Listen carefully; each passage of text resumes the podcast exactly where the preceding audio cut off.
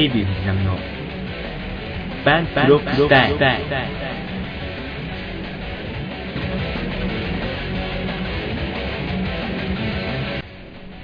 こんばんは、デイビー藤波です。えー、7月後半の回をお送りさせていただきます。いやー、ほんと東京も暑くなってきましてね、なかなか30度を超える日もあったりだとか、ね、あのー、結構なんか、暑い上に湿度が高いなんかちょっとこの、日本の夏のちょっと嫌な環境まあ、いいんですけどね。まあ、いいんですけどねというか、まあ、仕方ないことなんですけども、えー、まあ、暑い日が続きますがね、皆さんはいかがお過ごしでしょうか。えー、冷たいものを食べ過ぎたり飲みた飲み過ぎたりとかして、えー、お腹を壊したりとかしないでしょうか。まあ、これははっきり言って自分に問いかけてる問いでもあるんですけども、私ね、前にも言ったかと思いますけども、胃腸系がちょっとね、あの、大変弱くてですね、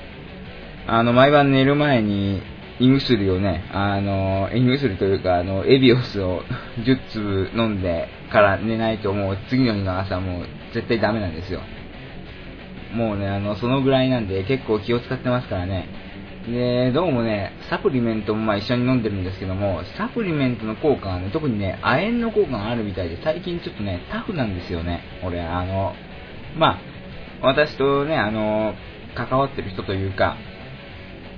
お会い、ね、あの、お会いした、お会いしたって俺が言うことでもねえな。まあ、あの、俺だった人はわかると思いますけども、結構なんかタフでしょ、俺。スカイプでね、徹夜しても俺ちゃんと授業、ね、次の日間に合って出て、水泳もね、ちゃんと1キロぐらい泳いで帰ってくるみたいな、そんな、ね、あの生活してても全然平気ですから、結構ね、亜鉛はおすすめですよ。ね。えー、というわけで、えー、7月後半の回ということなんですけども、後半の回というとね、いつも、まあ、ゲストをお呼びして、えー、対談をするということなんですけども、まあ、大学生というのは、この7月と、あとはまあ大体1月ですね。そのあたりはね、期末試験でね、みんな忙しいんですよね。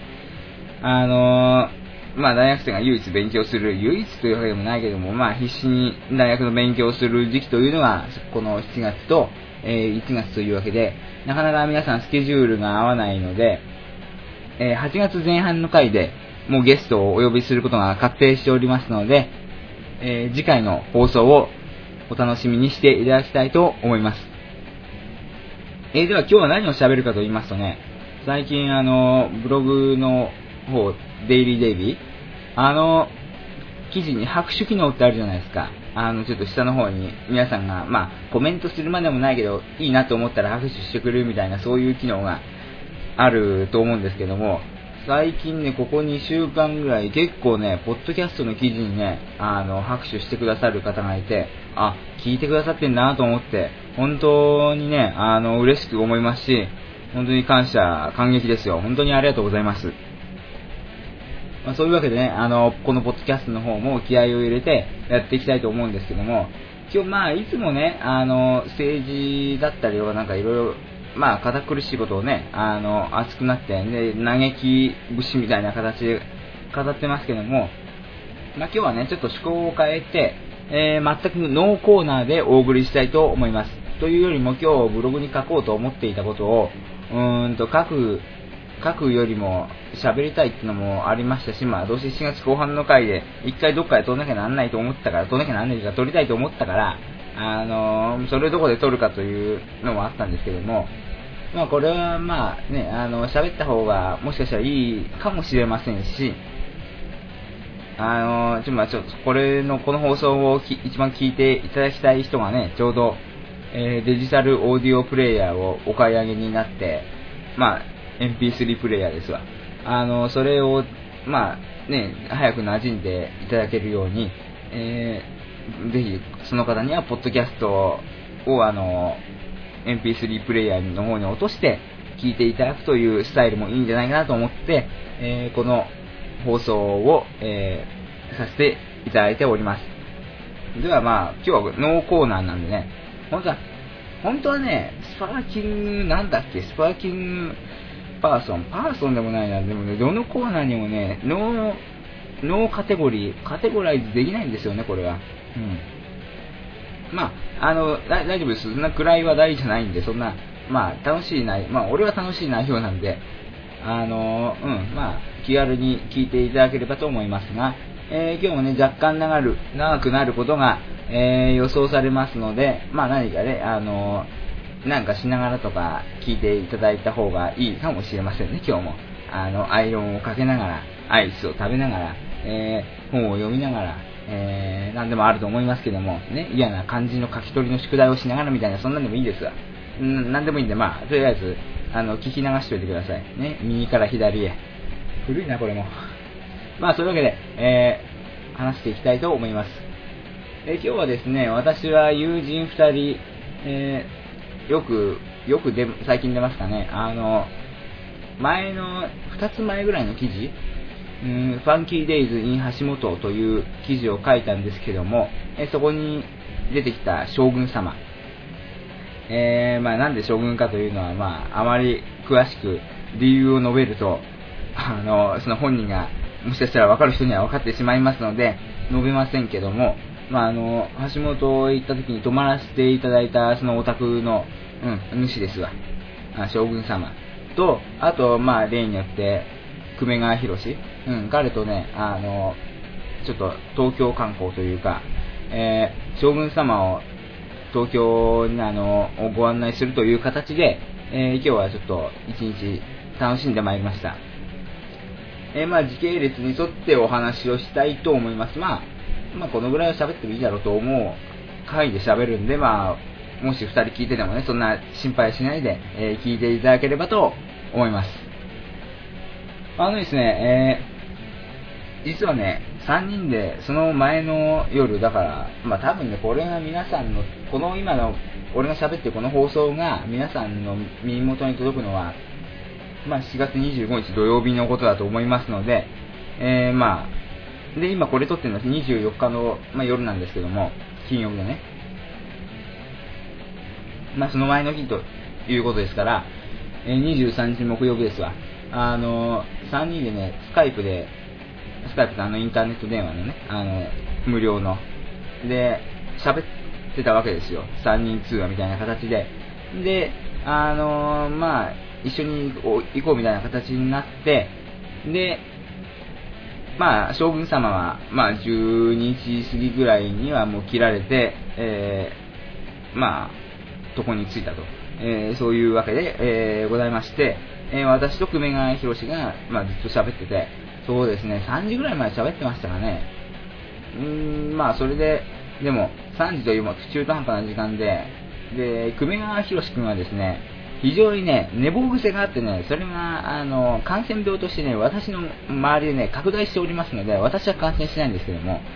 あのまあ、その発信源だから、まあ、注意するようにとは、一応ね、言っておきまして、まあ、だから、彼はね、始発でこちらの金賞の方に、えー、来るみたいな話をしたんですけども、うん、まあ、頑張れみたいなこと言って、俺も寝なきゃなみたいな形で、まあ私も寝たんですよ。で、私は7時半に起きましたよ。3,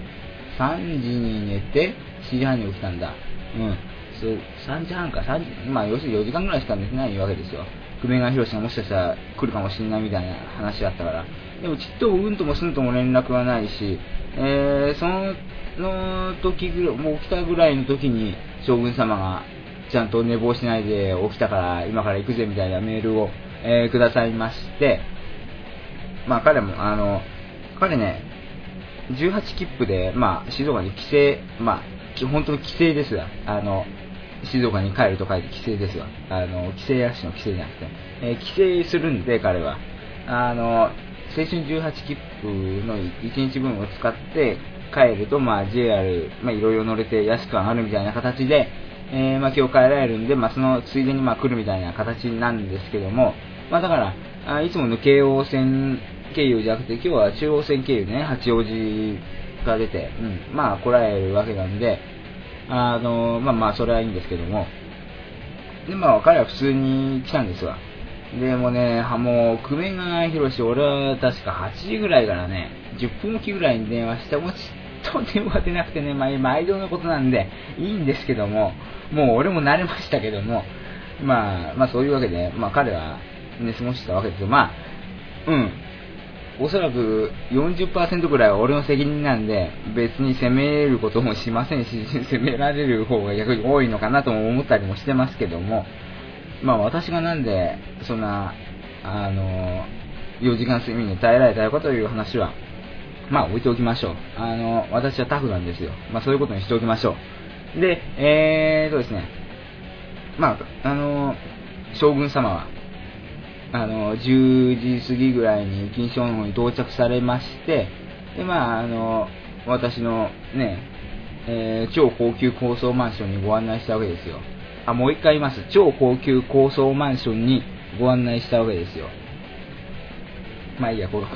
この一人でギャグを言っても多分誰も受けないんでいいですわ。まあそういうわけで、まあ来られて、まあ私のマンションに驚かれて、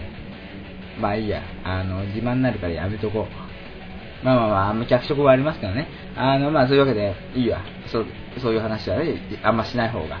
あの、まあとりあえずうち来て荷物を置いて、で、そこから錦糸町の方に向かって、まあ郵便局なり、ああの、ヨドバシカメラなり、うん、行って、まあ、彼もね、マイクを買う予定だったんで、マイクを買って、で、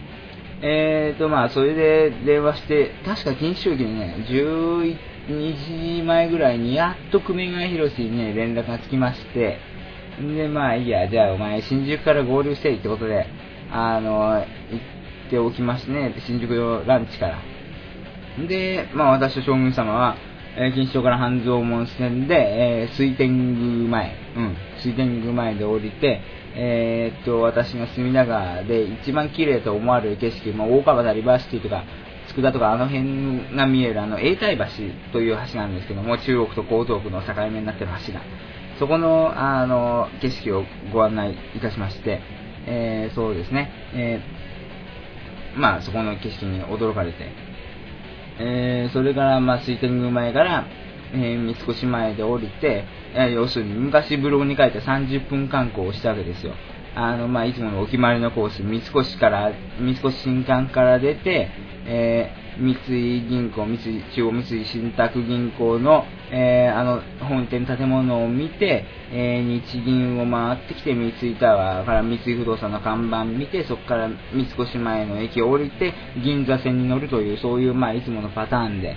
でも、まあ、彼も日本橋結構いい街だみたいなこと言っててね、まあ、それはそうでしょう。私の街ですから、日本橋は。ね。あのー、まあ、それはいいんですけども。まあ、私は日本橋、今のところ一番好きですから。まあ、商業施設の開発的に言ったら一番、まあ、この後申し上げます、恵比寿ガーデンプレイスが一番ですけども、街としては私は日本橋が一番好きですね。あんまり渋谷とかで遊ぶより私は日本橋で遊んだ方が面白いと思いますけどね。まあ、そういうわけで、えーと、三越前から、まあ、一駅銀座線に乗って日本橋駅に出まして、えー、そこからまあ歩いて東京駅の方に向かったわけですよ。グラン東京サウスタワーの、えー、大丸から入ってね、あのまあ、結構綺麗な建物で、まあ、彼も感動しておりましたけども、えー、まあ、そこから入って、中央線の始発、始発電車というか、まあ、あの、東京始発ですから、中央線っていうのは、で、えー、新宿の方へ向かったというわけで、えー、新宿 NS ビルの方に行ったわけです。まあ私のあの、お決まりのイタリアンですが、ラパウザ、あの、NS ビル29階高層レストラン街の。でもね、彼ね、高所恐怖症なんでね、絶対そこ連れてこうと思ったんですよ。怖がるから。本当はね、あの、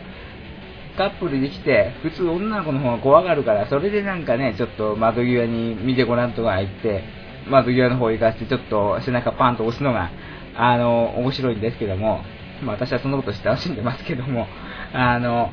うん、まあそういうわけで、年水ビル行ったわけですよ。で、やっとそこで久米川博士と合流いたしまして、えー、展望エレベーターで29階の方まで上がったわけですよ。で、空中通路というのがありますからね、NS ビルは。面白いことに。まあ、そこで、まあ、いろいろ面白かったですよ。高所恐怖症のね、人を見るっていうのはね、面白いもんですよ。まあ、私もね、高所恐怖症なんですよ、実を言うと。だけど、ビルの中だったら別に問題ないわけですよ。俺、外だったら怖いけど、ビルの中だったらプロテクトがあると思ってるから大丈夫なんですよ。まあ、そういうわけで、えー、NS ビルの方に向かい、NS ビルじゃない、ラパウザというイタリアンに向かいました。あそこね、ドリンク付きのパスタでもね、相当安いんですよ。650円だったかな、今日の俺のミートソースのツナのスパゲッティ？あれ、うん。そうだね、650円だね。まあね、3人でまあ食べて、で、そこからまあ新宿からの湘南新宿で、恵比寿へ向かいまして、で、あのー、恵比寿ガーデンプレイスを、まあ私が一番好きな商業施設ですけども、えー、ご案内いたしまして、あ、あのー、将軍様、こういうところで大人のデートをされると、大人の女性は喜ぶんですよと私がご案内したわけでありますよ。まあ、彼ね、将軍様ね、モテるんですわ。あのー、というかもう、あ、本当は、あのー、私のグループにいてはいけ、いてはいけないわけじゃないけども、いる、いるべき、いるべき存在でもないというのもおかしいな。いるはずのない、うん、これが一番言葉が適切だ。いるはずのないモテ方をされる人間なんです、彼は。あの、まあ、爽やかですからね。あの、客観的に言えば。まあ、です、ですけども、まあ、あの、学生時代と同じ持って方をするということは社会人になってはありえない話じゃないですか。まあね、あの、渋谷とか原宿あたりの店、プラプラ歩いて、安い店に入ってね、あの、なんか適当にジャンクフードを食うというようなデートはもう22歳まで一緒にいただきたいものでありまして、やっぱもう社会人になったらそれなりの収入が来るわけだし、まあ、まあ彼もね、やっぱそれなりのいい大学行ってますから、あの、それなりの、ね、あの、地位がつくわけですから、やっぱそういう、ね、あの、給料で一人前になったとしても、ね、あの、地位が一人前になったとしても、精神的に一人前にな、一人前というか一流になってなかったら、やっぱ話にならないわけですよ、ちぐはぐで。まあだからやっぱり、今のうちからそういうものを見て、まあお金はないけども、まあ見ていろいろ、あの、感じ取られるものがあったらいいんじゃないかなというふうに私が、あの、考案いたしまして、で、彼も、どっちかというと渋谷とかね、あの、そういう原宿とか、長野とかそういう街よりも、また、あの、私がよく行くような綺麗な東京、綺麗な東京ってもおかしいけど、なんかビル街みたいなそういう綺麗に開発された東京を見たいということだったんで、恵比寿ガーデンプレイスにお連れ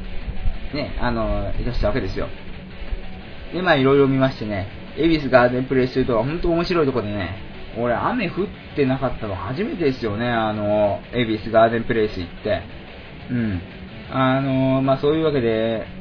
あそこ本当ね、綺麗な景色でね、まあ、皆さんもね、一回行ってみてください。あの、山手線とかね、湘南新宿の、あの、恵比寿という駅で降りて、そこから動く歩道で繋がってますから、ガーデンウォークってね。あの、で、いいですよ。あそこに島田紳介さんも住んでおられるとこですから。あのぜひね、行ってみていただきたいと思います。やっぱね、私はね、あそこに住みたい、恵比寿ガーデンプレイスに、あの、マンションあるんでね。確か月一番最低でも30万だったかな、家賃が。今の4倍？うん、4倍かな。4倍、4倍ってことはないか、3.8倍ぐらいかな。今の俺の家賃から言ってね。うん。まあ、それをね、自分で収入稼いで済むというのはまた、ね、大変なことですから。あのー、そうですね。まあでも、それなりのステータスを獲得したいなというのがやっぱり仕事に対する原動力につながってくるわけで、まあ私としてはね、それを目標としておりますよ。まあやっぱね、まあ、男の3つの欲、3欲、あの、金か女か酒かってありますけども、金きますね。金というよりね、物欲なんですね。私が一番来るのは、物欲、食欲、性欲って来るうちのね、物欲なんですよ。で、物欲のうちの、まああんまコレクションとかする方じゃないんでね、やっぱ住居にね、金かけたいと思ってるんですよ、私は。一戸建てを買いたいという気持ちもあるんですけども、まあでも独身でね、一戸建てを買うというのもまたなんか、それもそれでなんか、物寂しいものがありますから、まあ、いいね、マンションというか、まあ、マンションは買わないけども、まあ、賃貸でね、いいとこ住めたらいいなとは思ってますよ。まあ、ヒルズのね、レジデンス棟とか、メイトダウンのレジデンス棟とかね、リッツ・カールトンのあの辺とか、あの、やってるじゃないですか、マンションの。あれとかね、やっぱでも一番はやっぱエビスガーデンプレイスに私は住みたいんですよ。憧れですよ、あれ。いいですわ、やっぱり。親切さん羨ましい。もうあれを毎日散歩できてん、で、食材買いに下の三越で行くみたいな。あれいいなうん、羨ましいわ。やっぱそういう生活してみたいもんですわ。あの、金があれば幸せになるというつもりは、まあ私は全くないですよ。そんな別に金があったから不幸になる方というのももちろんおられるわけではありますし、ただね、選択肢は広がると思うんですよ。その自分のやりたいことに対しての。だからその選択肢が広まるという点では、うん、やっぱ、金はあって、うん、あるべきもんだなと思いますし、まあ稼ぎたいもんだなと思いますよ。うん。まあ別に違法行為をしてね、稼ごうと思わないですけども、でもやっぱ、人よりはそのいいステータス得たいなというのはやっぱり自分の中でありますし、それが今のなんか原動力というか、道を外れないための原動力になっていると私は思ってるんですよ。まあこの後、あの、まあせっかく将軍様も聞いておられますので、まああの、今日ちょっと、まあ話途中で終わった資格の話も、え、後半部分でいたしますけども、あの、彼にね、資格の話はブログに書くなって言われたんでね、真似する奴がいるとか言われたんですけど、真似する奴なんかいませんってまあ言いたいんですけども、まあね、もう、FQT 時代みたいにね、そんな、もう私の周りにファンがいるわけでもないですから、ね、あのまあいろんな、ね、私多分、一度もお会いしたことない皆さんが、あの見てくださってることは私アクセス解析から読み取れますから、あのまあ明らかに知り合いじゃない人のアクセスが、あのまあ来てるわけで、まああの、本当にこれはありがたい話でありますし、あの、まあ、その中でね、デイビー・藤波ということを、あの、人間を知っていただけるというのは本当にありがたいことですし、また、それに応える努力をしていきたいなと思いますから、あの、まあ、もちろんね、そういうふうに、まあ、もし、な憧れじゃないけども、なんか、うん、参考としてくれる部分があったら嬉しいなと思いますよ。まあ、だもう、まあ、だからね、あの、ブログ後半ブログじゃないや、この番組の後半部分で語りますわ。でね、えー、話を戻しましょう。どこまで話したっけ？ガーデンプレイスはね、うん、そう、で、ガーデンプレイスに住みたいって話をしたんだ。そう。で、まあ、あの、で、そこから、まあ、ガーデンプレイスを見て、えー、日比谷線に乗って、六本木に行きまして、えー、まあ、ヒルズですよね、あの六本木ヒルズ。で、まあ、そこの森タワーとかいろいろ見て、で、そこで、花畑牧場のなんか、アンテナショップじゃないけども、なんか期間限定の店が開いてたんで、そこを寄ろうって話になって、そこで生キャラメルアイスクリームというのは480円でしたっけえー、売ってましたんで食べたんですけどね、まあ美味しいですよ、やっぱり生キャラメルは。まあ期間限定の店なんで、まあいつまでやってるか、まあ調べたいと思いますけども、私は実家へお土産を買っていくのには、ね、あの、生キャラメルをあそこで買って帰りたいなというのはやっぱりありますね。うん。やっぱ吉武さんいい仕事しますわ。あれね、冷たいバニラのいいアイスもね、だけど北海道だからね、あのアイスもいいんですよ。バニラのアイスも相当美味しいんですよ。冷たいいいバニラのアイスの上に、あったかいあのキャラメルの溶けたのが乗っかって、で、それを一緒にね、絡めながら食べていくというね、あの絶妙なハーモニーがね、たまらないですよね。うん。あれはいい。ほんと480円出してもね、ワンカップ、あの、食べても損はないわ、あれは。うん。なかなかいいですね。うん、まあそういうのをね、気軽に食べられるような身分になりたいのと同時に、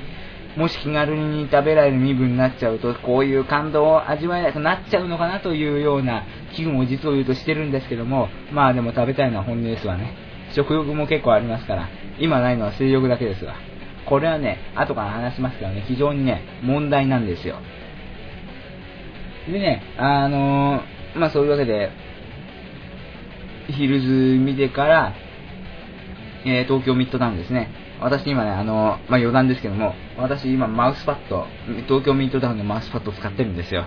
余談ですけども。まあまあまあ、これは、えー、余談、余談です。で、えー、ミッドタウン入って、えー、ガレリアとか見て、で、裏の公園、あの、某スマップのメンバーが、あの、裸で大暴れになった、大暴れになったともおかしいな。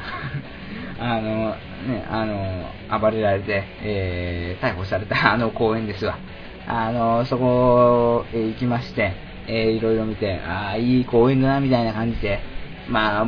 近くにね、あんまり、あの、新しい、綺麗とは言えないアパートもたくさんありましたけども、ボロいアパート、ボロ、まあ、ボロいっちゃ失礼な、まあそういういいアパートでなくても、あのね、この景色見えるのは最高だね、みたいな話をして、うん。で、まあ、そう、ミッドタウンからまた立ち去って、えー、千代田線乃木坂駅の方へ行ったわけですよ。で、乃木坂から、えー、千代田線に乗って二重橋前で降りると。で、二重橋前で降りて、まあ、例の地下道から、あの、まあ、昔、一平さんと丸ビル行った際に掲載しました。あの、写真の、そこの地下道、綺麗なね、人がいないのに、ものすごい綺麗なあの地下道を通って、丸ビルへ行って、例のコールドストーン、あのアイス屋、うまいアイス屋ね、食べたんですよ。また610円金払ってね、あの、いちごとね、うん、あの、ショートケーキをアイスにしたような感じのね、またこれがね、絶妙なハーモニーでね、えー、たまらないんですわね。うん。あの私はあのアイスは好きですよ、本当に。今日アイスに1000円使ってんなと思っ、という話をね、笑いながら皆さんといたしましてね、うん。まあだけど、1000円出しても惜しくないアイスの味でしたよ。うん。あれは良かった。まあでも、日曜日の夕方行った時のあの、面白い男の店員さんがいなかったんでね、あそれはちょっとまあ女性の若い方だったんで、まあ、でもまあ一応あの、例のトークはされるんですけども、あの、うん、まあまあまあ、あの男の人も面白かったのはありますけどね。えー、まあでも、いいですね。うん。いいですわ。あの、あのアイスは。で、えー、そこから、まあ、まあ私のね、あの、マンションの方に、えー、将軍様の荷物が置かれていらっしゃったので、えー、まあ、その荷物を取りに行くために一旦錦糸町のの方に戻ったわけですよ。あの、丸ビルからね、結構総武線快速乗るのはね、やっぱあそこは楽でね、あの、いつも大変な思いしてるんですけども、まっすぐに乗って、あの、まあ、大体8分ぐらいで錦糸町着きますから、東京駅から。で、お前ら近いだろうとか言って たわけなんですよ。で、あの、結構ね、もう夕方でしたんでね、総武線快速混んで、まあそこそこ人が入ってましたけども、こんなんまだ空いてる方だぜ。俺はまだ、まだじゃないわ。あの、朝もっと混んでる電車で通ってるんだぜみたいなことを、えー、彼らに喋りまして、えー、ね、まあ、これで空いてるとかありえねえじゃん。俺電車通学無理やぜみたいなことを将軍様が、えー、おっしゃられまして、で、え、まあ、無事私のマンションに戻ってこられて、で、え、まあ、東海道線で東京駅から帰られたというわけですよ。でいいんですよね。うん。でいいんです。で、私はね、そこからね、えー、まあ、品川まで彼らと、彼らは、まあ、3人で行ったんですよ、品川まで。東海道線乗って。で、私ら品川駅で降りて。で、あの、爪川博さんが、えー、新宿で、新宿か馬場か。で、なんか用事が、あの、あるということなので、えー、山手線で、え、帰られたということで、で、私はね、そっから総武快速に乗りましてね、例のね、行きつけ、行きつけというかね、私が気に入っているね、スーパー行ったわけですよ。伊東洋華堂。小岩店。伊東洋華堂小岩店というのはね、お惣菜がね、一回行けばわかるんですけどね、あの、お惣菜とかね、あの、ちょ、本当に調理品がね、充実していてね、あそこは本当に、うん、気持ちがいいですわ。で、ほら、7個で支払えるから、だから、いいですよね、やっぱり、伊東洋華堂というのは、イオンもいいですよ。なんで金賞はリビンなんでしょうね。潰れればいいのに。リビンね、安いものは安いんだけど、高いのは高いしね、物はね、遅い。はっきり言って。まあ、それはありますよ。あの、うん。で、携帯で払えないじゃないですか。まあ、いつもほら、P1 で払ってますけども、カードね。あの、うん、携帯で払いたいな。だって、そうすると、財布とかバッグとか持ってなくていいじゃないですか。鍵と携帯だけ持って、一平さんみたいな生活ができるわけなんですよ。いいなほんと羨ましいわ。まあだけど私はこの街が好きなんでね。だからリビングを建て替えて、伊東洋華堂を建てたらいいんじゃないかなと私は考えているんですけども、こっから伊東洋華堂行くのはその恋は行くか、木場行くかどっちかですから、うん、だろうね。うん。イオンに行くにはまあ南市内行くか、ですね。津田沼へ行くか、品川シーサイド行くか、東雲行くか。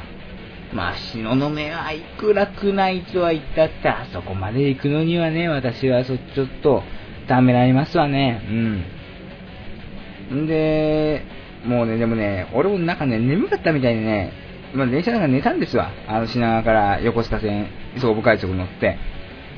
そうしてね、新小岩で乗り、総武線の確定に乗り換えて小岩へ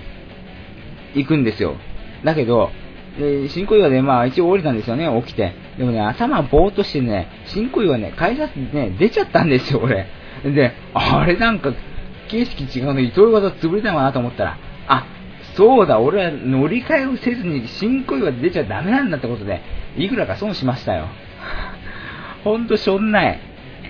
あの、で、まあ、小岩駅の方にまた行きまして、えー、総武線黄色い電車乗って、で、まあ、買うもん買って、えー、バスでマンションの前でまた降ろしてもらったわけですよ。うん。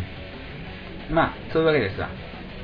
まあ、ちょっとヘマしましたけどね、あのイトーヨーカド結構たくさん買っても、ほら、バスでマンションの前で降ろしてくれるから、あの、結構買いだめするんですよね、あそこで。で、7個1%還元しますから、まあ、リビンで買うよりいいだろうという。いいですね、イトーヨーカドはものが。うん。まあ、声優ブランドに比べてね。ああ、ほんと建て替えてほしいわ。何き、うん。いくらあの、鶴亀ランドかわけにもいかんし、あの、コモディ、コモディがまだ品がいい。うん。だけどね、現金しか使えないからな、そこ。行く気になんない。一番近いスーパーなんだけど。まあ、たまに行きますけどね、コモディだわ。うん。だけどね、今回ね、何を喋りたかったっていうとね、まず一つはね、そこなんですよ。まあ、私は、この番組のタイトルを、デイビー藤波のバンクロックスタイルって言ってますけども、果たしてそれは何なんだろうか、パンクロックスタイルって。わかりますか？俺もね、結構ね、うん、イメージはしてたんだけども、確信が持てないでこのタイトルつけたんですよ。まあ、布袋さんのようにね、パンキーで、あの、ニューウェーブパンクギターみたいな形で、あの、なんか、弾けながらやっていきたいな、みたいなことを思い浮かべてやっていたんですけどもね、あの、パンクロックスタイル、まあ、生活様式のスタイルという意味でね、今、話をしようと思うんですけども、なんだろうなと思って、でもね、イトーヨーカドーでね、買い物してるときね、思いましたよ。あ、これがパンクロックスタイルなんだって。もうピンときましたね。うん、これは本当に、うん、本当にピンときた。インスパイアってやつですね。あのね、この彼らのね、将軍様とか久米川博とかと、あの、まあ、他にもいろいろ友達いますけども、彼らと話して、まあ、もちろんだ、まあ、8割がバカ話ですよ。バカ話と、えー、科学大学の苦情ですわ。まあ、そんな、あの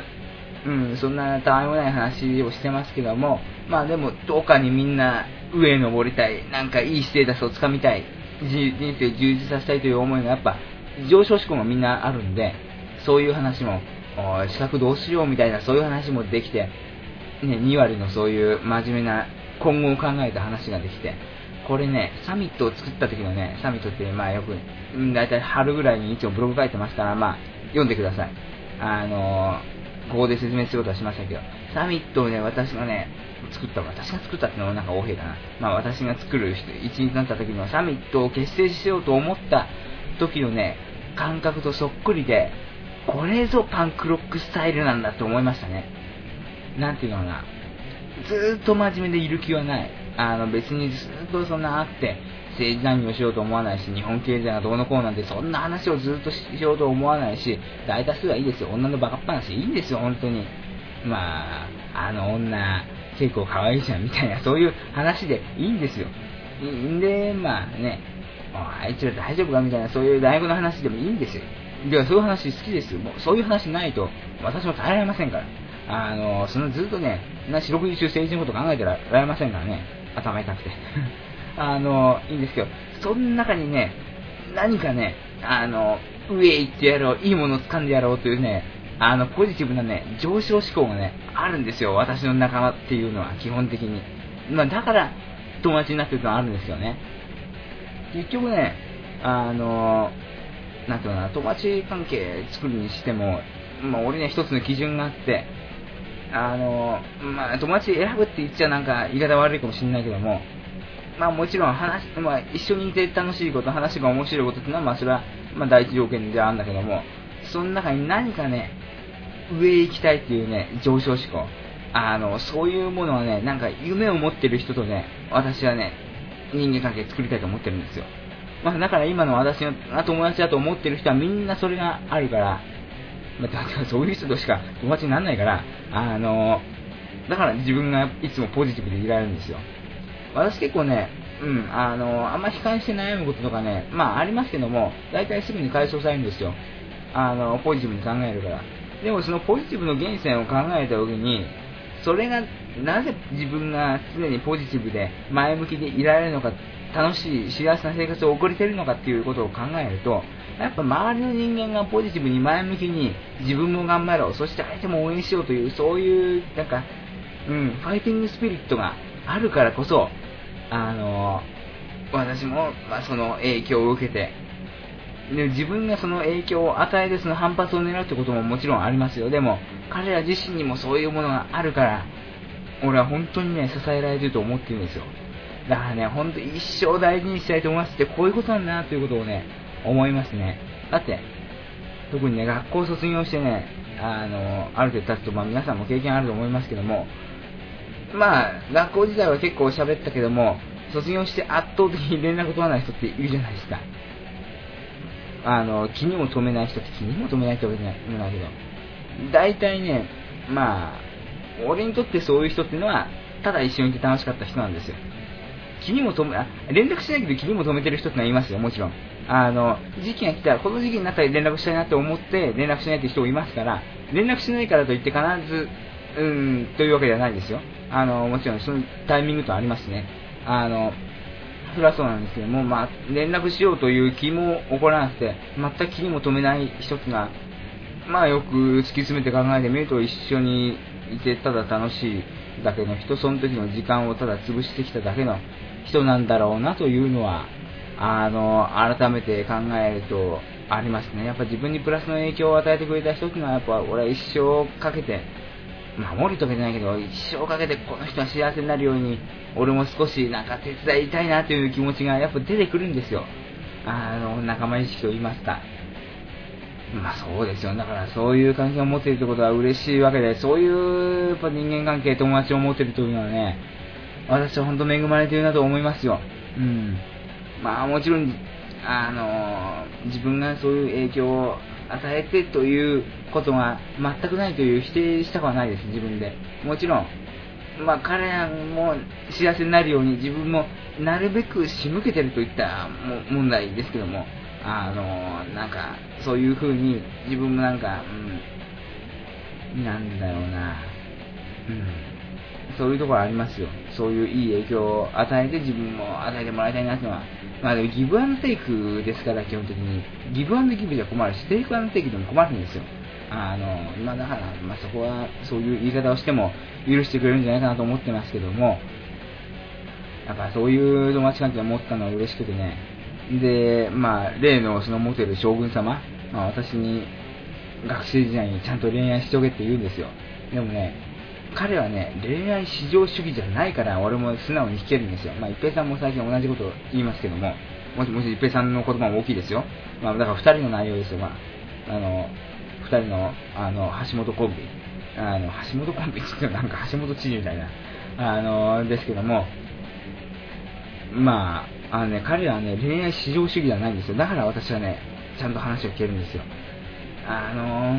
人間関係としてやっぱいい要素だよというのはありますし、まあ、だから俺は自分が今しなくてもそれを否定するつもりはないしできる限りしていきたいなと思うんだけど今その気持ちが起きない。というのが一つの問題なんですよね。うん。あのー、なんですかね。なんだろうな。なんでしょうね。だって恋愛っていうのはやっぱり理屈じゃない部分結構占めてるわけじゃないですか。ね理屈でこの要素とこの要素とこの要素があるからこの人が好きという話ではないでしょう。やっぱピンときたインスピレーションの話だから、あの、理屈では証明できない世界なんで、まあ、俺の苦手とする世界ではあるんだけども、でも俺はそういう理屈で人を好きになりたくないから、その、絶対に来る第6巻、第7巻というのは絶対あると思うから、というか、実際自分の中で、そういう、ね、なんか、感じた経験があるから、その感覚をもう一度どっかで味わえたらいいなというのはあります。うん。まあ、でもそれが来る前に無理やり自分でなんか、形だけ作るために処理するというのはいかがなものかなとも考えていますし、それを久米川博は、あの、まあ、俺たちに逃げてるよねという、うん、まあ、そういうふうに逃げてる、まあ別に責めて言ってるわけじゃないですよ。もしかしたら逃げてるのかもしれないな、みたいな推測ですよ、彼の。うん。あの、そういう意見もありますし、まあ、俺の、うん、それが来るタイミングがまだ来ないのかなみたいな思いもありますし、どっちなのか分かりませんけども、でも基本的に私は恋愛結婚というのはいいものだと思いますよ。うん。いいものだと思いますし、機会があればしたいなと思いますよ。まあでも、独身だと言ってるのは、まあ、ないだろうなという予測なんですよね、基本的に。あの、悲観的予測ではないですよ。これはあの、うん、客観的予測です。楽観的予測をしてもね、3年間はないなと思ってるんですよ。4年間ないって宣言しますけど、まあ、そう大学4年間だから4年間って言葉が言いやすいだけで、うん、まあ、機械的にもそうだろうなという思いもあるんで言ってますけども、実際俺3年間はないなと思ってるんですよ。うん、とあってはならないなと思ってますね。まあ、うん、いいと思うんだけどね、あって、あって、あっていいと思うんだけどね、なんか自分の中でね、あってはならないなという思いもね、あるんですよ。まあ、このアンビバレントな感性ですよね。まあ、アンビバレントはまだ文章で書きますが、あの、まあ、相反するという意味ですよね。あの、なんだろうな。私は、負けた人間です。負けた人間ですよ、マリさん。なんか、負け犬みたいだけど。一応ほら、高校時代は成績も振るわず、あの、まあ受験も一応失敗してるわけですよ。まあ、いわば負け犬状態で今いるわけです。そこからやっぱ、もう一度、勝ちパターンに持っていくまでは、他のことをしている余裕はないのではないかなという思いも実際ありますし、別にまあ私は観光、東京巡り歩いてでも、ただ別にね、楽しんでるだけじゃないですから、まあ一応、ね、開発とし、開発のその感覚を養いたい、いろんなそういう建築様式から商業施設の、商業のそういう店の入れ具合まで、あの、全部いろいろ知りたいなと思ってるから、あのー、うん、考えてるんですけども、そうですね、あのー、まあでもまた勝ちパターンに持っていくまでは、うーん、なんか、上に、上へ向かうことに集中したらいいのかなと思いますし、でも、恋愛がその上へ向かうエネルギーになるということも、まあ、もちろん自分の経験上からも、あの、そういうことはありましたから、よくわかります。何が一番いいのかわからないんですけども、待ってるだけでもいけないような気もしますし、でも待ってなくて何ができるのかと言われたら、うん、まあ、まあ自分には何もできないだろうなという思いもありますし、これがね、答えが出せない難問ですよね。うん。うん、まあ、これがね、もしかしたら悪いとかもしれないですけどね、哲学しちゃう。うん。あの、全部理屈で証明しようとする。理論を形成しようとする。これが多分悪い癖なのかもしれません。わかりませんけども。でもね、や、やりたくなんでしょうね。感覚を感覚のままで処理したくないというのは自分の持論ですから、そうですね。うん。まあ、難しいです。で、でですね、あの、まあ、どっちにしろね、我々はまあ、年を取って、次のステージに行かなきゃならないわけですよ。で、今日、あの、まあ、大体今、この時点で45分ぐらい喋ってますけども、44分か。あの、まあ、後半は、資格試験の話をしようと思いまして、あの、将軍様もいろいろ資格についていろいろご検討されているようで、えー、いろいろまあ知りたいみたいなことを言ってましたから、あの、資格についてお話をしたいと思います。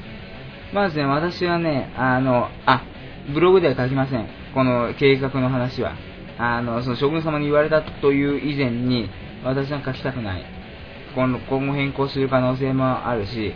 それを記録として残しておくことで、違うんじゃないかって、まあ、反応されるのは怖いってのはありますけどね、実を言うと、自分がある程度自信持ってるから。政治の反応は別にいいんですけどね。うん、まあだけど、まあ、情報量がそんなに一般社会人に比べて多いというわけでもないですから、あブログで書きたくないんで、ここで喋るぐらいにしておきます。えー、今のところね、あのー、資格6月にニュース時事能力検定、えー、という2級が、まあ、入学合格証書をいただきまして、えー、まあ、手元に合格カードがあるんですけども、で、えー、7月に受けました。ビジネス実務フォーム検定の3級が、えー、一応、まあ、自己採点のところ、まあ、ほぼもう合格確定だと、えー、いうような状況で、まあ、これがまあ来月、来月ですかね、えー、来るんですかね、こちらの方に。えー、まあ、そういうわけでございまして。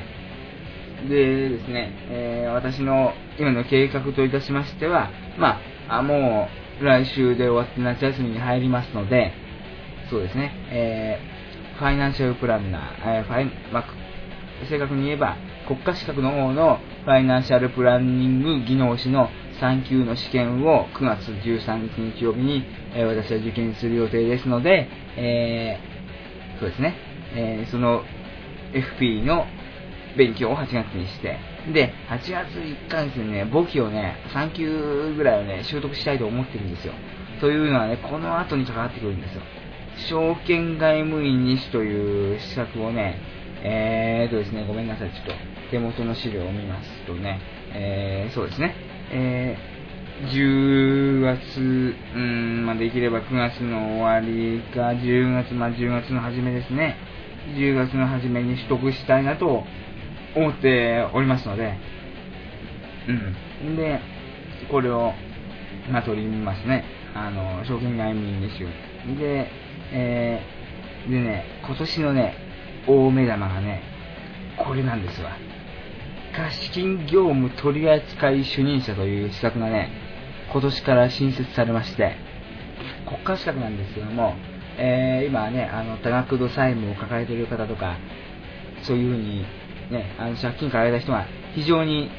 多くなっておりまして、電車とか乗ってもね、あの、債務処理しますみたいな、まあ、あの、弁護士のね、あの、そういう広告が払えてたりもしますけども、司法書士とかの。うん。あの、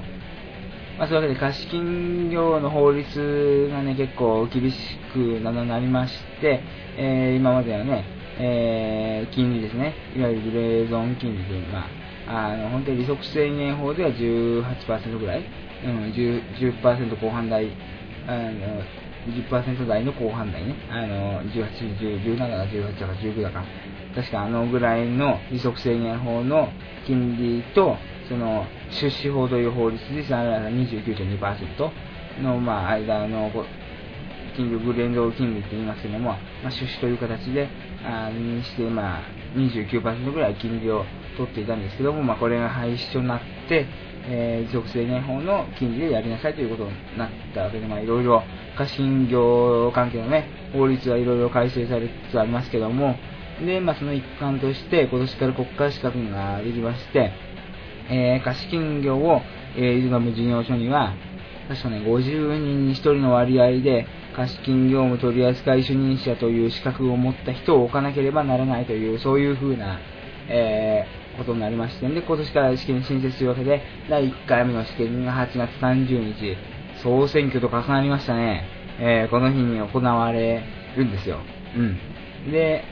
まあだからまだそこに資格持ってる人いませんよ。あの、いないんですよ。まあだから、んで、でも、置かなきゃならないという法律ありますから、まあこれからどんどんね、今、金融機関に勤めている方々をはじめ、えー、まあ、あの、金融業界に、えー、就職しようとする学生であるとか、取っていくと思われますけども、私はね、もしかしたらね、こまあ、もしかしたらね、先に言おう。11月と12月試験があってね、まあ、どっちかに多分受けるんですけども、あ、あのまあ、自分の勉強の度合いを見計らって、えーとですね、そうですね、あの、まあ、もしかしたら12月になるかもしれないですけども、これにね、最年少で合格したいなってのがあるんですよ。せっかくだから。最年少記録。かっこいいじゃないですか、国家試験の最年少記録第1回目を作るって。そんなドリームはないですよ。私も12月で18歳だから、ね、本当は11月に試験を受けたいからね、一生懸命勉強する。うん、勉強するわ。あの、受けたいなと思ってるんですけどもね、1ヶ月、2ヶ月になんとかなるもんなのか、でも、関連する資格をね、その前に結構取ってますから、金融関連の資格を。まあだから、通じるものがあって勉強時間短縮を図るんではないかなという思いもありますし、えー、それを取りたいなと思って、その最年少記録を狙ってるわけなんですよ。で、これに、まあ、将軍様も食いついてきまして、まあ、彼は確かね、公認会計士を目指してるのか、目指しのをやめたのかわからないんですけども、まあ、そういういろいろ、まあ、いろんなお考えがあるようで、えー、いろいろ模索中ですけども、えー、まあ、そういうわけで、スケジュールを組んでるわけです。で、えー、1月からですね、勉強を始めて、えー、ですね、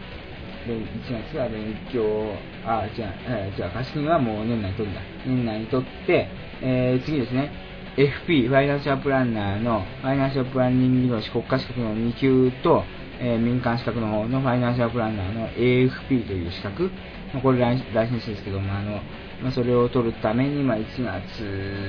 12月、1月頃から勉強を始めて、5月の試験に間に合わせたいなというふうに今は考えております。で、うん、宅建がね、まあ、明治のリバー化に参加するんだったら、まあ、5月からになりますけども、まあ、宅建、宅地建物取扱主任者、これを、えー、受けまして、まあ、不動産業界の、まあ、普通免許みたいなもんですよ。自動車免許みたいなもんですよ。まあみんなが持ってる、持って当たり前の、あの、まあ、逆にないとなんでないの？みたいな形になりますから、あの、まあそれをね、まあ国家資格ですから、まあ結構大変ですよ。あの、合格率もそんな低いとは言いませんから、まあ高い、まあ超度ではないですけど、まあ難関試験の一つでありますね。あの、来年の10月に受けようと思って、来年は2大資格が構えたわけですよ、私にとってね。うん。それで、えー、宅建終了後に、えー、今回7月に受けたビジネス実務法務検定の今度は2級ですね。えー、2級を、えー、勉強を始めて、12月の試験でそれを受けたいと。で、それが終わったら、まあ、次は特会執会みたいな感じですけど、秘書検定を受けようと思いまして、まあ、いろいろビジネスマナーとか学べますから、あの、まあ、あれ自体が役に立つ食でなんかね、有力な武器となるとは思ってませんけども、まあ、2級か12級か、まあ、そのあたりを狙って、えー、まあ、勉強していきたいと思ってます。で、えー、秘書検定が終わり次第ですね、2月に、えー、経営学検定の勉強を始めて、まあ、まあ、初級か中級か、まあ、まあ、できれば中級行きたけど、まあ、期間のこととかいろいろありますから、わかりませんけども、あの、そうですね、え、経営学検定、6月ですかね。6月です。あの、の試験に間に合うように、まあ、勉強して、それと並行して、再開発プランナーという資格があるんですよ。20歳以上、まあ、試験は、まあ、20歳以上なら誰も受けれるという。まあ、実務講習とかいろいろ、あ、実務じゃない、実務実績とかあるから登録はできないけども、まあ、一応試験資格合格ということで、不動産会社に、まあ、出すには、まあ、いいんじゃないかなと思って、えー、まあ、それの勉強を、まあ、2月からね、経営学検定と並行して、えー、始めて8月にそれを取りたいなと思って、とりあえず私の、えー、資格、スケジュールは、それにてとりあえず終了なんですよ。まあ大体もう、このね、就活がもう始まりますからね、この時期ぐらいになると。まあ秋からなんて普通言いますけど、まあ秋から動くやつは就職できませんよ、はっきり言って。あの、その秋からね、ぼちぼち動こうかなんてしてる学生は無理ですから、あの、希望するところに行けませんから、あの、まあ、私は、早め早めの対策を、えー、打って、もう就職では絶対負けるわけにいかないと思ってますから、もうこれだけはね、もうね、別にね、もう一生彼女できなくてもね、別に一生結婚できたくてもいいから、これだけは俺は負けたくないと思ってるんですよ。負けたくないというのはどういう意味かというと、まあ、二つ解釈があります。一つは、まあ、第一志望の三井不動産という企業に就職をすること。うん。もう一つはね、あの、まあ、就職というのは、何としますともっと入りにくいですから、まあ、何が起こるか分からないところなんで、えまあもちろんそれが叶わないとしたとしても、自分が納得できる、えー、業種、業界、会社に勤めること。まあ、本当に恥も何もなく言わせてもらうとすれば、道がダメなら、まあ、はっきり言ってもゴールドマンサックス以外ないですよ。うん。と思っていますよ。だけどね、まあ仮に不動産業界、まあたくさん受けますけど、三菱地所ももちろん受けますし、住友不動産も受けますし、森ビルも受けますよ。まあ東急不動産受けませんけども、あの、受けますけども、そうですね、あの、不動産業界って、まあ、本当に私が行きたいのは大手ディベロッパーでしかないわけだから、うん、まあ別に建設会社の方はね、ゼネコンの方は行く気はないんで、あの、まあそうなんですけども、あの、そうですね。まあでも、文系のこういう小学部というところにいる以上、金融機関に行く可能性というのもまた十分にあり得る話で、でもね、金融機関に行くことになってもね、俺は就職で負けたと思いたくないから、だから貸金とかそういうのも取るんですよ。何目指してるかというと、要するに、私は不動産と金融の融合みたいなのを目指してるっていうのもあるんですよね、そういうと。ゴールドマン目指した時も、私がやりたい業務は、あの、投資銀行業務というか、あの、株の方のあれではないですから、私は不動産投資をしたいんですよ。うん。あの、不動産は魅力ですよ。うん。まあだからね、あの、結局、目指す方向性は別にゴールドマンにしようが、三井不動産にしようが変わってないっちゃ変わってないんですけども、あの、まあ直接的になるか間接的になるかの違いであって、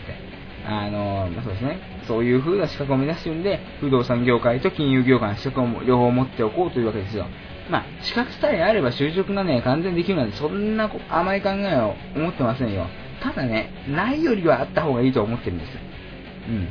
うん。まあ、同じレベルの学力、まあ、学歴で、ないやつと、あるやつと比べたら、まあ、やる気の面、即戦力になるとは言いません。実務経験ないんだから。でも、やる気の面から言っても、まあ、少なくともね、私が社長であるんだったら、頑張って学生中、あの、大学生活中に頑張って資格をたくさん、ね、いい資格をたくさん取得してきた人間を採用してあげたいなというのはやっぱりありますから、そういう心理はまあ、おそらく普通の人事担当者だったら働くんじゃないかなというような私の推測ですよ。うん。まあもちろん東大卒にかなうとは、うん、まあそれはまあ比べられたらもう負けるでしょうね。東大はしなには負けるでしょう。学歴から言えば。でも絶対その後の仕事に負けたくないと思ってますから、まあある意味俺のもう死ねまでの目標っちゃあれだけでもあれですね、もっと絶対もう東大早稲田出たやつにもし同僚で東大早稲田出た出たやつがいたら、絶対俺は負けませんよ、もう。どんだけもうライバル視しても負ける気はないですよ。それだけ、うん、あの、二つの大学は私は敵対視してますから。敵対視って、それは自分が受け入れなかったのと、入れなかったのと、ま あ二つあるんですけども、まあだから仕事では絶対負けたくないですし、もうワスって聞いたらもう完全に潰してやろうと思いますね。うん。それがやっぱ明大生のやっぱ反骨心のプライドですよ。明大生としてのプライドです、これは。星野監督がやっぱ行かれた大学だけのことはありますよ。在野精神、反発精神。これがやっぱ明治ですわ。お明治ですわ、本当に。これは明治の人しかわかんないな。うん、やっぱ明治の人はもう従順にまあ服従したらいかんと思ってますよ、私は。明治に行っただけのプライドはありますわ。うん。明治大学いい大学だと思ってますし、だからね、だからせっかくだからこの反発精神がある大学にいるからこそ、絶対これを武器にしてやっつけたいなとはあります。うん。だからまあ、資格をバンバン取って、まあ、はっきり言ってね、あの、まあ、就職活動でそんな別に有利になと思ってませんよ、実際。うん、そんな資格だけで食っていけるほど甘い世の中じゃないことはもう分かってますから。いくらなんでも分かってます。ただこれも自分への挑戦ですよね。うん。それで別にあの、俺ね、そうだ、言えばね、高校時代では中学時代からそうだったな、内申点ってあるじゃないですか。あの、要するに、要先生がつける成績ですが、5とか4とか、高乙兵とか、高乙兵はないか。あの、うん。で、高校受験って、まあ、大体、公立高校あだったら、それで決まるんですけども、あまあ、静岡県の場合は。まあ、多分地方だったらそういうところは多いと思います。あの、でもね、内心稼ぎってみんなやるんですよ。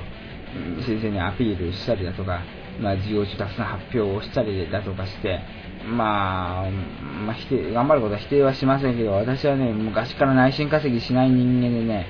バカ野郎こんなんな、あの、一発やな、試験でな、かわしたるわ、つって、言ってたぐらいですから、私は内心稼ぎみたいな、なんかそういう、なんか人に媚び打って生きるみたいなことがね、嫌いで嫌いでね、昔からそうなんですよ、まあ、恋愛ができない理由、ここにある。女に媚び売るのは絶対嫌だと思ってるから、絶対俺は今のスタンス崩さねえぜと思ってるから、だから無理なんだけどね。あの、悪い癖だわ。あの、うん、そういうところがありますので、だからね、あの、いつでもやっぱり自分に対しては挑戦状を突きつけて、その壁をクリアしてって、で、別に金をね、ガツガツ稼ごうと思って稼いだら多分稼げませんわ。うん、経験則。あの、そうやって自分に挑戦を課していくことで、自分に課題を課して、それを一歩ずつ乗り越えていくことで、いつの間にか収入が増えていたというのは、本当のことだと思うんですよ。ホリエモンがね、年収、まあそれはお金が大事っていうのは彼は言ってますけども、あの、年収をね、何億、何億、何、ね、個人資産を何百億築き上げようと思って、ライブドアをき、ね、ライブドア起用しない、オンザイを起用して、あの、まあ、ライブドアの社長に上り詰めたわけじゃないですよ。彼ら、誤解されてますけど、仕事を一生懸命、インターネット関連の仕事を一生懸命やって、気づいたら、ヒルズに、あの、本拠を置いて、自分もヒルズに住んでたわけですよ。気づいたらね。それが本当にそうで、神田のも言ってましたよ。別に、あの、お金持ちだけど、ね、いろいろデザインとかもされてますけども、別にね、稼ごう、なんかガツガツ金稼ごうと思って稼いでるわけじゃないと。あの、気づいたら、仕事が夢中になって気づいたら稼いでたって。それはね、やっぱね、本当のとこだと思いますし、俺の理想だと思うんですよ。俺、金持ちすべて称賛するつもりないし、否定するつもりもないんですよ。ただね、やっぱ一代で成り上がって、金持ちになった時は、やっぱジャパニーズドリームですよね。やりたいですよ。うん。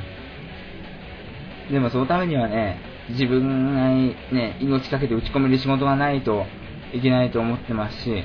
家庭か仕事どっちか取るかって言われたら俺は間違いなく仕事取りますから、そういう人間ですよ。うん。夢ですもん。うん。夢です。まあ、いいと思いますっていうか、もちろん、いいと思いますよ。あの、いいと思いますよ。別にそう、卑下して言ってるわけじゃないですよ。あの、でも普通に純粋に、あの、グッドだと思う。あの、そういう、やっぱ家庭でね、いい奥さんとあったかい家庭を築いて、子供がね、何人かいて、で、あったかい家庭を築いて、あの、愛に溢れた、うん。で、まあ別にそんなにお金があるわけでもないけども、たまにね、あの、旅行に行ったりとか、そうやって、えー、暮らしていくというのは、本当に俺、そういう生活もいいなと思います、純粋に。したいなと思います。でも、比較してみたらね、俺は、ガンガン稼いで、独身でも何でもいいから、俺はもうそれで自分の自己満足での世界で生きたいなと思ってるんですよね。うん。そういうわけです。うん。あの、まあ、資格を取るというのはそういうことなんですよ。別に、あの、これは、まあ、まだ、まだね、2つしか取ってない、まあ、大学入ってるからね、2つしか取ってない意味で、偉そうなことを言えませんけども、やっぱ、就職で有利にしようと思ったりだとか、うん、取った方がいいだろうと思って取取る資格はつまんないですよ。うん、と思います。やっぱ、それ、それが好きになって、で、ああ、このことを学びたいな、この、で、なんか、称号、階級が欲しいなって、いい地位が欲しいなって思って、その欲で突き進んでいって、結果として得られるものじゃないですか。うん。やっぱそういう姿勢でいるべきだと思いますね。まあでもガーデンプレイスには住みたいな。うん。住みたいわ。まあ、それは奥さん子供もいてそういう生活ができるのは私の一番の理想ですけども、まあよく言われるじゃないですか、仕事を取るか、家庭を取るかって。仕事取っちゃうな。で、ほら、俺の場合ね、仮に密に入ろうがゴールの前に入ろうが、一生別に60まで勤めようと思う気はないですから、あの、ね、適当に、まあ、適当にじゃないや、あの、いい、ね、適切なタイミングというのを見計らいながら、40ぐらいで、まあ、やめて、まあ、独立するなり、まあ、違う道に進むなり、なんか、個人でなんかできる、なんか、ね、自分の手で直接動かせるような、そういう、うん、会社を作るかどうかっていうのはまだ定かではないですけども、うん、そういう新しい道に進んで、一生なんかそういうなんか、うん、自分がなんか理想とするものを追い求めて生きていって、うん、ある時になったら死んでいきたいなと思いますよ。うん。まあ、夢に生きるという言葉はね、私が前、松下政権でスピーチした時に語った言葉ですけども、そうですね、夢の中で生きるというのは、うん、やっぱ一つの自分の中の目標ではありますよ。うん。夢と現実って言いますけども、夢と現実っていうのは、あの、相反するものではない、アンビバレントではないんですよ。まあ、アンビバレントって本当は相反する感情って意味だから、使っちゃダメだけど、別に矛盾してるもんじゃないですよ。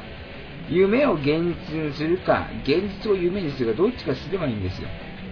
まあ、両持ってるってこともいいと思います、別に。ただね、せっかくの夢だったらね、叶えたいなってのはありますね。うん。まあ、それはま誰しも思うことなんでしょうけども、私は人一倍そういう思いが強いな。うん。で、まあ、いい仲間と、ね、あの、仕事して、まあ、別に今、いい仲間ってさっきの、別に今友達と仕事するという意味じゃないですよ。あの、ね、仕事でもまたいい仲間と仕事して、あの、いい成果を上げて、なんか、それによってなんかこの国もいい方向に変わったなって、まあ、俺の力なんてビビたるものだけども、なんかちょっといい影響を与えたいなというのは夢であるんですよ。うん。夢語ってる時はね、一番楽しいですよ。余談ですけども。マイナスのことを語って、やべえやべえって言ってるとね、やべえやべえが本当に、あの、軽く言ってる分にはいいですけども、なんか本当に暗いことを語ってるとね、つまんないんですよ、生活は。なんで俺いつも毎日が楽しいかっていうと、自分にね、いつもね、夢を語ってるからなんですよ。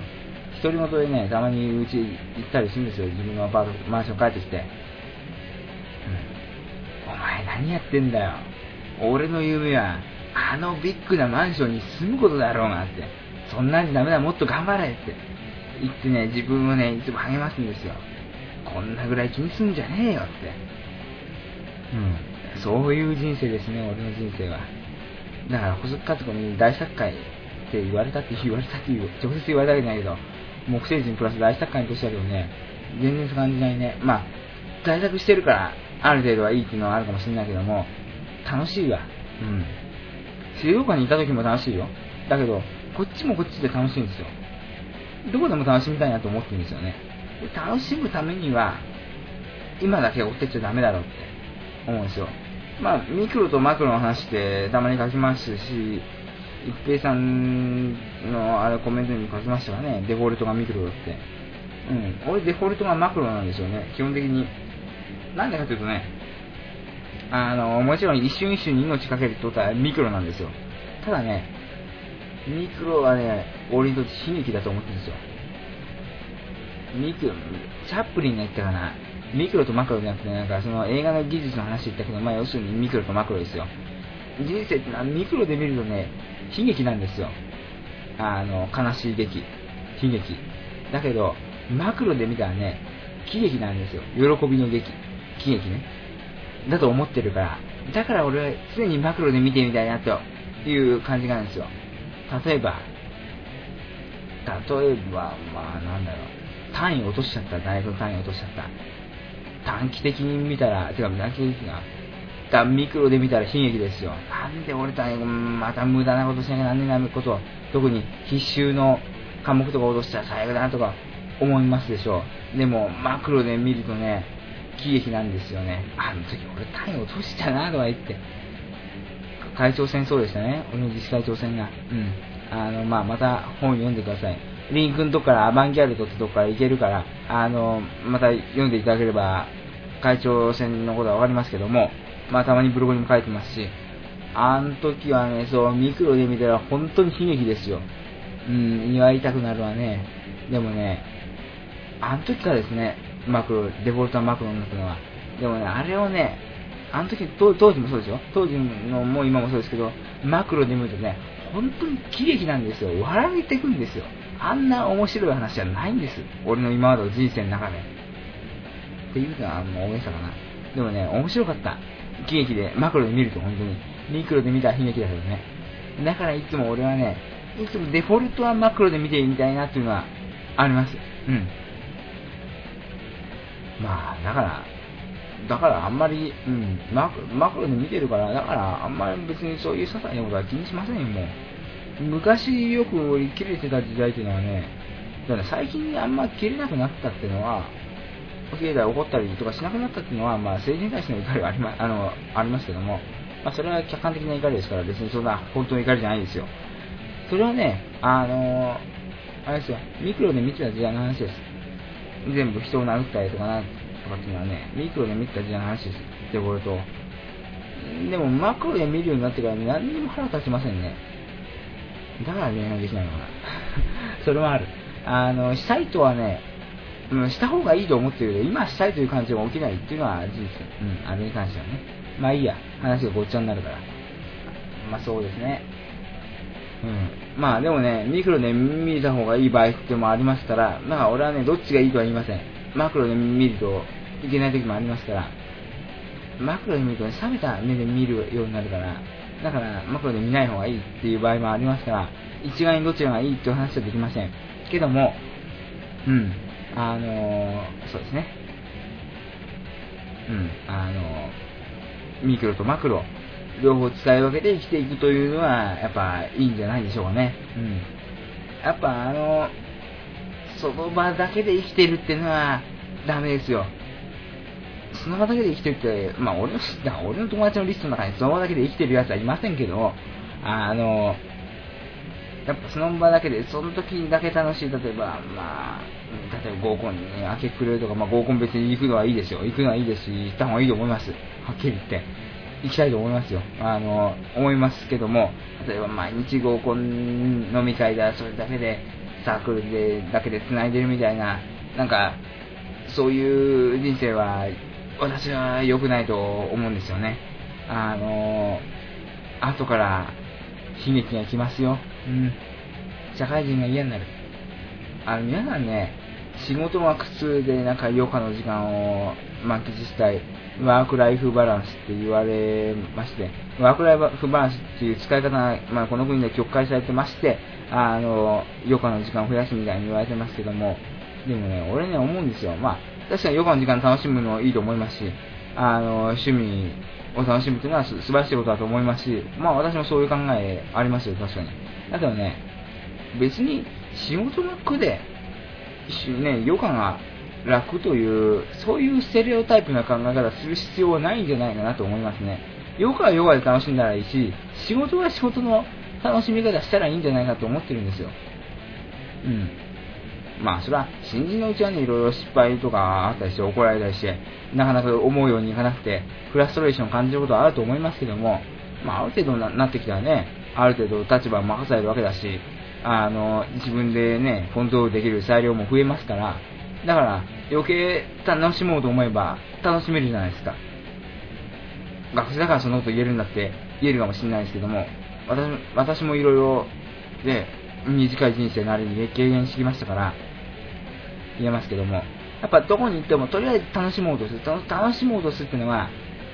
なんていうのかな、一時の楽しみじゃなくてなんか、その仕事に打ち込んだ楽しみというのはなんか、職人芸、うん、プロの技みたいな。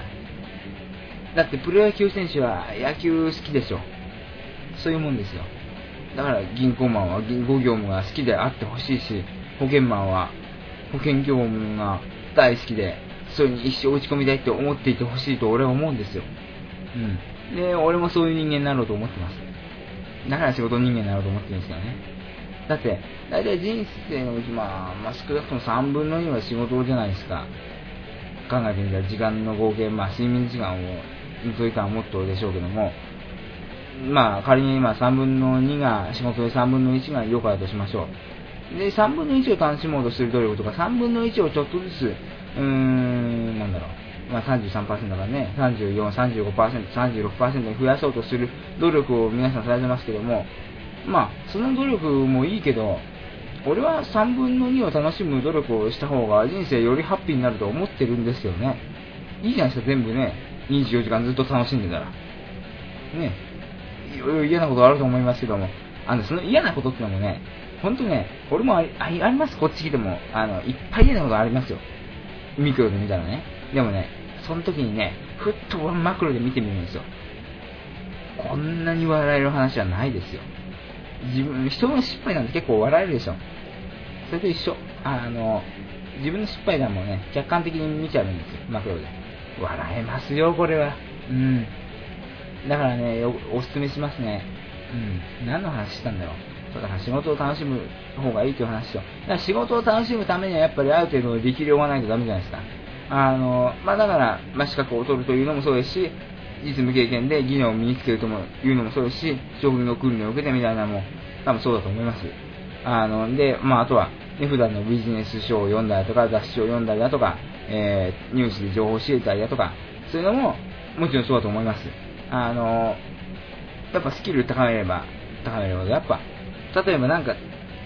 まあ、ゲームやったことある人は、まあ、わかると思いますけども、なんか、例えば、レベルを上げていくゲームとかあるじゃないですか。あの、なんかわかりませんけども。それって大体ね、最初の方でやってるよりも、レベル上がってからプレイした方が楽しくないですか？あの、何でもそうですけども。最初のや、最初のレベル1とかなんかつまんねえなと思いながら、つまんねえけどなんかな、なんとかなかなかクリアできないなみたいなことが続きますけども、例えばレベル9とかレベル10になってからやる、プレイするゲームは楽しいと思いますよ、その方が。多分人生も一緒だと思いますよ。能力を上げれば上げるほど楽しくなってくるんじゃないかなと思って。うん、だからやっぱり、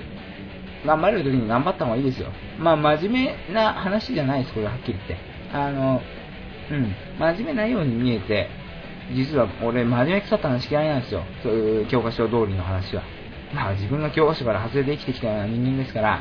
で、自分で教科書を書いた人間ですから、アバンギャルド、ケースオブエフキューティというね、人生の教科書を書いた人間ですから、オリジナルの。あの、だから教科書通りのセリフは言いたくないし、綺麗事は絶対言いませんけども、でもね、うん、あの、まあ、真面目に仕事しなさいとは言いません。あの、ただ、した方が楽しいと思いますよ。うん。真面目にっていうか、一生懸命やった方が。手抜いたらつまんないっすよ。うん。手抜くのはね、あの、限定した方がいい。全部、全部に一生懸命やったら絶対パンクするから、絶対手を抜く箇所はあった方がいいと思うけど、でも手を抜く箇所っていうのはある程度限定的にした方が絶対いい。もうこれは俺は関与しないって思っていた方が、自分の中で満足度が高ま高まりますね。例えばね、例えば、公認会計士目指そうとしてもいい。公認会計士の講座を適当に手抜いてやってたら、つまんないでしょ。まあ、公認会計士の講座をしっかりやるために、ね、なんか、教養のなんか、科学の授業を寝るとか、そういう、そういう手の抜き方はまあ、いいと思います、はっきり言って。うん。あの、俺もしてますし。ただ、やっぱ、本業は本業で持っておいた方がいい。ちゃんと熱心に取り組むものがあった方が。うん。まあだからね、いろいろ検討してね、あのー、やってみるべきだと思います。うん。いろいろね、まあ、俺とね、同じような性格だったら、もし、秋っぽい性格だったら、なるべく短期間で、結果が、バックされるものの方がいい。うん。あの、すぐに結果が見えるものの方がいいと思う。続くから。あの、長いね、公認会計士、税理士、弁護士みたいな、あれ年数かけてやるっていうのは、やっぱマラソン型の人間ですよ。あの、もちろん難関で素晴らしいと思います、その忍耐力は。で、いい資格だと思います。思い、まあ、いろいろ問題はありますけど、まあ、そのことについては、えー、今は触れないでおきましょう。あの、ですけども、やっぱ、俺みたいな秋っぽい人間っていうのは、やっぱ短期のね、あの、ま、ダッシュを何本も繰り返していく方が、より長い距離を走れるのかなと思ってますから、秋が来ないという意味で。人生は旅だと言いますけども、うん、まあそういう合衆の方が私はいいなと思ってますので、うん、そういう資格をお勧めしますね。うん。まあ自分が何に向いてるかっていうのをね、あの、自問自答したり、いろいろ本を読んだりとか、とにかくね、本を読んだ方がいい。これは言えてる。教科書の通りの話は俺はしない。しないけど多分教科書にこれは書いてある。書いてあるけど、あの、本は読んだ方がいい。楽しい本読むと。うん。でね、小説じゃない方がいいね。小説はね、あのー、ダメ。俺は、俺本を読む人間だけど、小説は一切読まない。小説よりね、事実の方が面白いと思ってるから。うん、これは言える。小説はね、やっぱ人間のね、思想の枠をね、超えられない村上春樹でも超えられない。でも現実はね、人間の思想の枠を超えたことがいっぱい起こるんですよ。楽しいですよ、現実の本読むのは。うん。政治闘争とか面白いわ。戦国時代が好きな人はね、政治闘争とかね、面白いと思います。うん。まあ別に俺戦国時代好きじゃないけども。いや、でもね、本はね、読んだ方がいい。本当に。うん。年間100冊は目指しましょう。うん、できるできる。できますよ。あのー、そういう勉強に関係ない本とかでもね、いいじゃないですかね。あの、今何が起きてんだろうみたいな本でもいいじゃないですか。あの、本は読んだ方がいいですよ。うん、読んだ方がいい。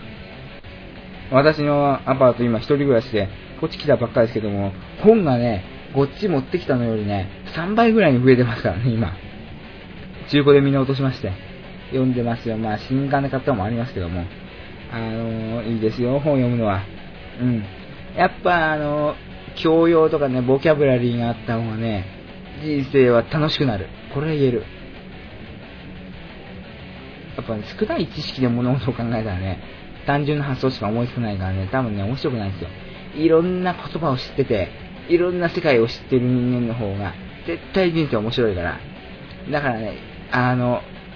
学校の勉強で S を取るとか、そういう A、A プラスなんとかかんとかを取るとか、まあそういうのを目標にするのもいいですけども、あの、自分のその教養の幅を広げる努力というのもした方がいいですよ。人生がね、本当に楽しくなるから。俺もそうですね、知識がね、広がってから楽しくなったね、人生が。なんか世の中の仕組みがだんだん分かりかけてきてから、あ、こんなんもいいんじゃねえか、あんなんもいいんじゃねえかっていう風に、いろんな思想がね、張り巡らされて、イメージだけどね、ちょっとインテリみたいな、あの、インテリっぽくなりたいですね。インテリっぽくなりたいと思うおかしいな。うん。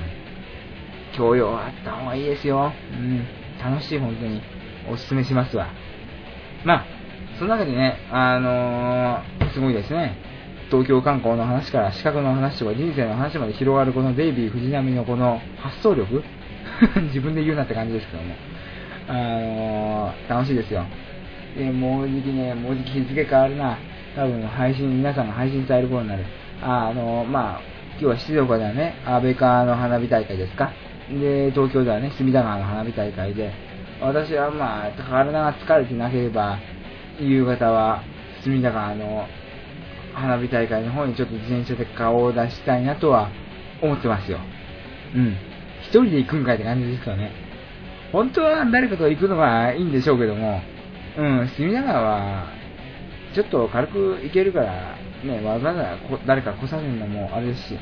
ただね、8月8日の東京湾の花火はどうしようかなって考えてる。うん、ですよ。まあ、そういうわけで、えー、皆さんもね、あの、人生を、たの、いい旅にしてください。やっぱ一箇所に遠回しちゃダメですよ。あの、いろんなものを見て、いろんなことを経験して、うん、旅はした方がいいです。うん。お金で買えない価値がある。買えるものは、マスターカードじゃないけども、お金で買えない価値を、ぜひ買ってみてください。うん。やっぱね、俺も金好きですけども、やっぱ金で買えない価値の方が尊いと思ってますから、理の、やっぱ、軽減とかね、感動とか、あの、気持ちの揺れ動きとかね、いろいろありますけども、うん。まあ、だから、